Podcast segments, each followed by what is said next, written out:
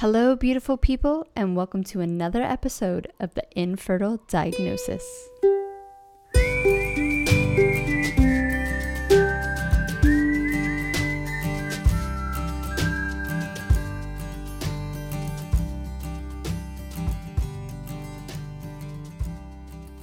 Thanks so much for tuning in to another Closer Today, where me, Monica Cox from My Mindful Me, help you deal with the bullshit of infertility through one inspirational clip at a time. Today, or actually this week, is quite a big subject um, that goes really untalked about. I mean, it's crazy because infertility is um, not, you know, it's slowly getting out there, but it's like a hush hush like topic, anyways.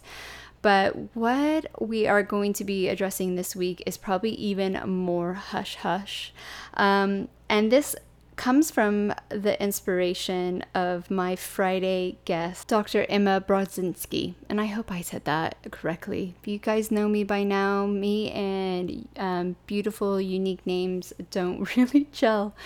But um, when I invited her on, I asked her what she wanted to speak about and it took her a little bit of time to reply, but I'm going to read you exactly what she emailed to me. The one thing that I really have on my heart at the moment is dealing with a fertility journey after having experienced some kind of body trauma and how fertility treatment in particular can trigger all sorts of stuff. I have a history of sexual, emotional, and physical abuse, and as a result, had cut off my relationship with my body, and my fertility journey is where I realized I really needed to get back in touch with it and learn to love my body. So, Emma's bravery is what brought this on, and it's truly inspirational that she is making those huge steps to share her story share how she overcame these issues and support a lot of women and men out there during this time. So I wanted to find a closer today clip that really did Emma's chat justice. So today's clip is from Dr. Nadine Harris. She is a pediatrician and she is now California's first Surgeon General. It's what 2019, so she is the acting Surgeon General in California and she became a doctor and her you know she'll explain her journey of why she got to what she's doing now and it is um, such an important piece of work that she's doing and highlighting how your past events, um, and I personally believe, no matter how big or small, affect who you are down to how your DNA is read. So if you are um, dealing or have dealt with any huge um, trauma in your childhood, um, I really truly hope that this clip um, supports you in realizing maybe why um, you are who you are today if you haven't dealt with it and gives you the support to seek that help. So, without further ado, here's Nadine. In the mid 90s, the CDC and Kaiser Permanente discovered an exposure that dramatically increased the risk for seven out of 10 of the leading causes of death in the United States. In high doses, it affects brain development, the immune system, hormonal systems, and even the way our DNA is read and transcribed.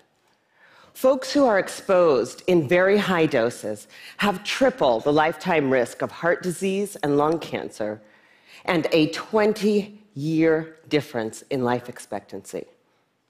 And yet, doctors today are not trained in routine screening or treatment.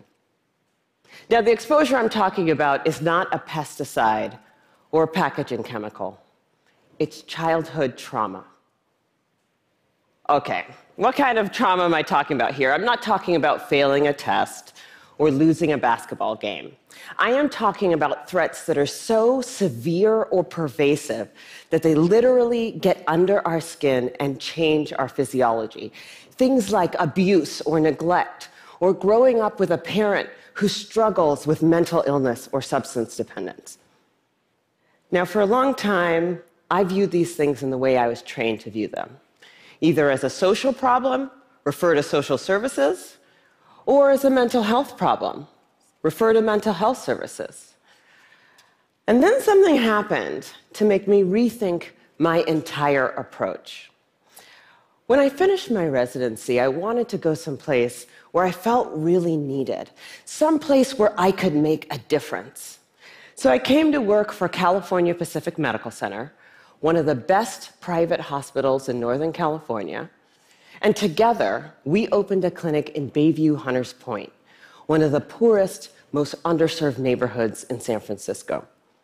Now, prior to that point, there had been only one pediatrician in all of Bayview to serve more than 10,000 children. So we hung a shingle and we were able to provide top quality care regardless of ability to pay. It was so cool. We targeted the typical health disparities access to care, immunization rates, asthma hospitalization rates, and we hit all of our numbers. We felt very proud of ourselves. But then I started noticing a disturbing trend. A lot of kids were being referred to me for ADHD, or attention deficit hyperactivity disorder. But when I actually did a thorough history and physical, what I found was that for most of my patients, I couldn't make a diagnosis of ADHD. Most of the kids I was seeing had experienced such severe trauma that it felt like something else was going on. Somehow, I was missing something important. Now, before I did my residency, I did a master's degree in public health. And one of the things that they teach you in public health school is that if you're a doctor and you see 100 kids that all drink from the same well, and 98 of them develop diarrhea, you can go ahead and write that prescription for dose after dose after dose of antibiotics, or you can walk over and say, What the hell is in this well? So I began reading everything that I could get my hands on about how exposure to adversity affects the developing brains and bodies of children. And then one day, my colleague walked into my office and he said, Dr. Burke, have you seen this? In his hand was a copy of a research study called the Adverse Childhood Experiences Study. That day, changed my clinical practice and ultimately my career. The Adverse Childhood Experiences Study is something that everybody needs to know about. It was done by Dr. Vince Felitti at Kaiser and Dr. Bob Anda at the CDC, and together they asked 17,500 adults about their history of exposure to what they called adverse childhood experiences, or ACEs. Those include physical, emotional, or sexual abuse, physical or emotional neglect, parental mental illness, substance dependence, incarceration, parental separation or divorce, or domestic violence. For every yes, you would get a point on your ACE score. And then what they did was they correlated these ACE scores against health outcomes. What they found was striking. Two things. Number one, ACEs are incredibly common.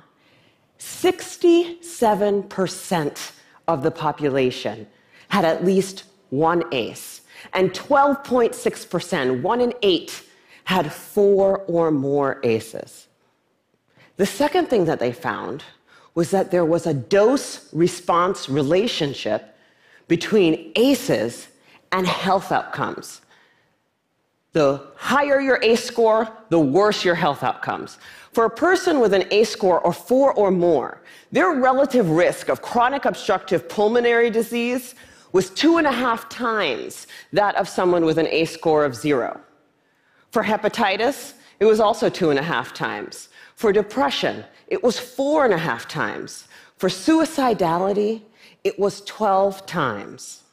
A person with an ACE score of seven or more had triple the lifetime risk of lung cancer and three and a half times the risk of ischemic heart disease, the number one killer in the United States of America.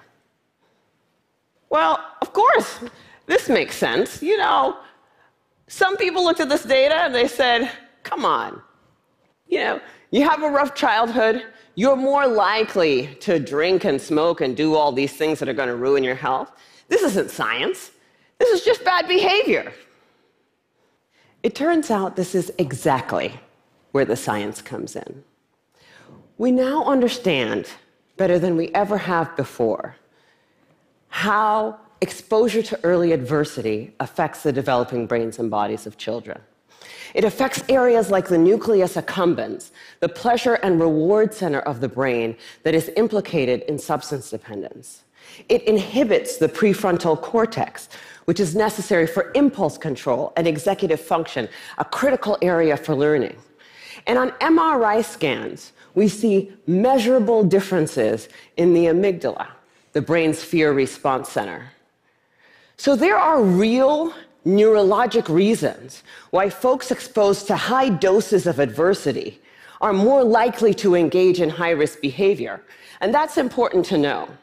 But it turns out that even if you don't engage in any high risk behavior, you're still more likely to develop heart disease or cancer. The reason for this has to do with the hypothalamic pituitary adrenal axis, the brain's and body's stress response system that governs our fight or flight response. How does it work? Well, imagine you're walking in the forest and you see a bear. Immediately, your hypothalamus sends a signal to your pituitary, which sends a signal to your adrenal gland that says, release stress hormones, adrenaline, cortisol. And so your heart starts to pound, your pupils dilate, your airways open up, and you are ready to either fight that bear or run from the bear. And that is wonderful if you're in a forest and there's a bear. but the problem is what happens when the bear comes home every night. And this system is activated over and over and over again. And it goes from being adaptive or life saving to maladaptive or health damaging. Children are especially sensitive to this repeated stress activation because their brains and bodies are just developing. High doses of adversity not only affect brain structure and function, they affect the developing immune system, developing hormonal systems, and even the way our DNA is read and transcribed. Anyone who has dealt with a traumatic event during their childhood or their youth, I truly hope that this clip um, maybe helps you see a little bit of why you may be having the issues that you're having and how important it is to um, do all the hard, necessary work to uh, release all these emotions and um, just improve your mental and physical well being. If you would like to connect with Dr. Nadine Harris, I found her on uh, Twitter. And her Twitter handle is at Dr. Burke Harris. You can watch this whole clip over on YouTube. It's called How Childhood Trauma Affects Health Across a Lifetime. I've also put this clip up over on my YouTube channel. You can check it out um, at Monica Cox, and it's in the Closer Today Infertile Diagnosis playlist. She also has written a book called The Deepest Well healing the long term effects of childhood adversity. I have put this over in the um, Mindful Me shop, and it is in the section called Mind and Soul Books. I definitely think it's probably worth a read if you have dealt with any of these issues. Again, all the links are in the show notes. And thank you so much for tuning in. I truly hope this podcast is helping you get through some hard times and is a little bit of inspiration that is needed in your life at the moment. If you're loving what we're doing, please leave a rating or review. It would greatly help out the podcast. And again, always get in touch over at mymindfulme.com. That's where you can find me and everything that I'm doing.